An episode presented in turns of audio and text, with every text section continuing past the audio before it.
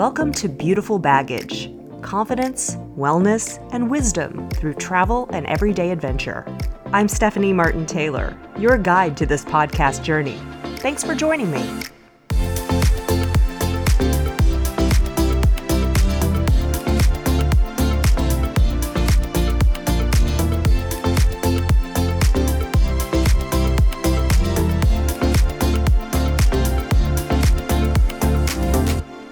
And welcome to episode 23 of the Beautiful Baggage Podcast. Today's podcast is a little different. It's the first of an occasional series I plan to do every once in a while, and the idea behind it is that the road to adventure is a two way street. You need support along the way, and there are people who run businesses and nonprofits and other organizations that give you that support. And of course, they also need you to exist and thrive. So, I'll be doing this series when I'm feeling especially grateful for all the various people and nonprofits and businesses that support my various adventures in life. These places and people, whether they know it or not, support things I'm doing to grow creatively and expand my worldview. And even though I'm talking about some places that are very personal to me and some people who are personal to my life, my goal is, as always, to inspire you to cultivate and create your own adventurous life, whatever that means for you. So I challenge you while I'm talking to think about what businesses are or have played an important role in your personal development. Please come over to yourbeautifulbaggage.com and let me know by leaving a comment on the podcast page or visit my Facebook page. So, my first shout out today goes to a little neighborhood place in San Francisco called Nook Cafe. Like so many cafes these days, they offer free Wi Fi. And Nook is where I built a lot of the Beautiful Baggage website. I often go there to work on this podcast too. There are a number of things I enjoy about it. There's the people watching. Inside, there are a lot of locals like me on their laptops working on projects, which is a typical San Francisco scene.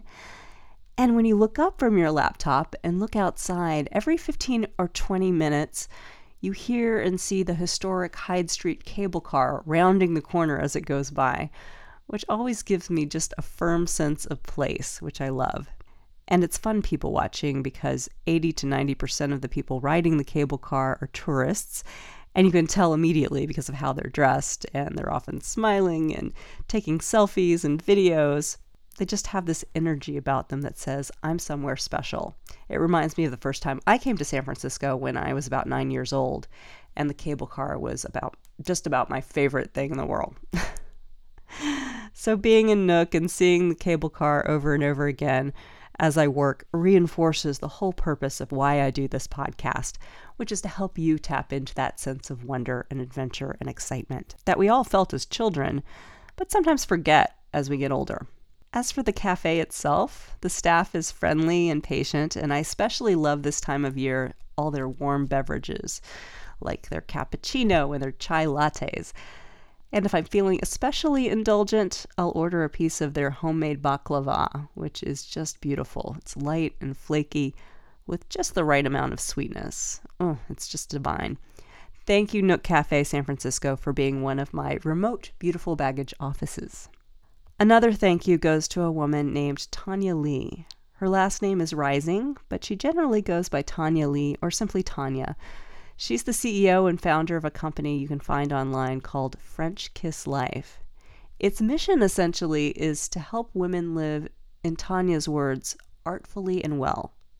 And if you want to better understand what that means, you really need to dive into the content she produces through a podcast called the French Kiss Life Podcast. And she also has some beautiful signature coaching programs, which really are the cornerstone of all she does.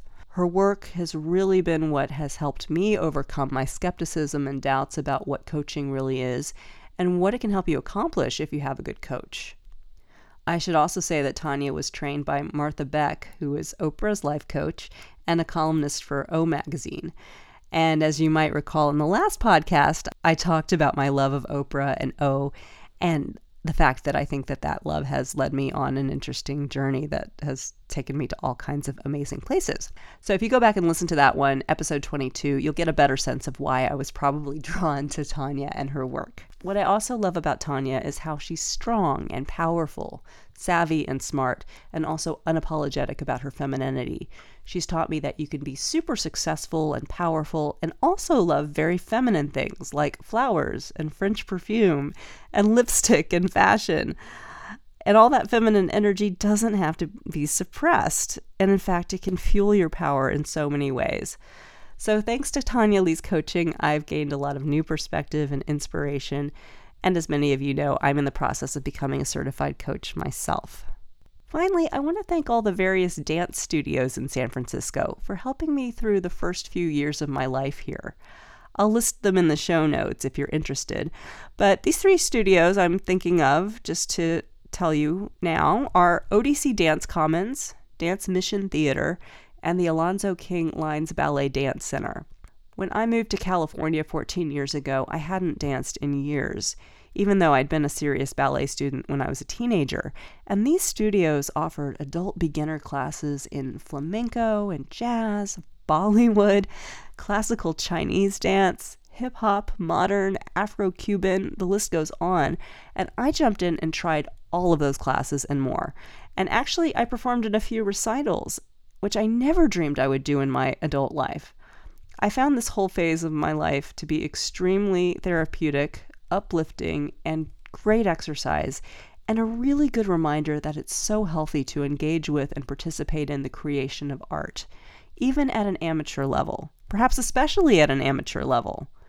So I encourage you, if you're feeling like you're in a rut, to explore performing arts, improv, painting, sculpture, a writing class, anything that gets you into a more creative space.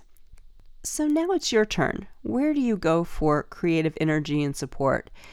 And if you're drawing a blank right now, don't worry, just start looking around. The famous French Impressionist Monet found a treasure trove of inspiration literally in his own backyard in Giverny, the water lilies.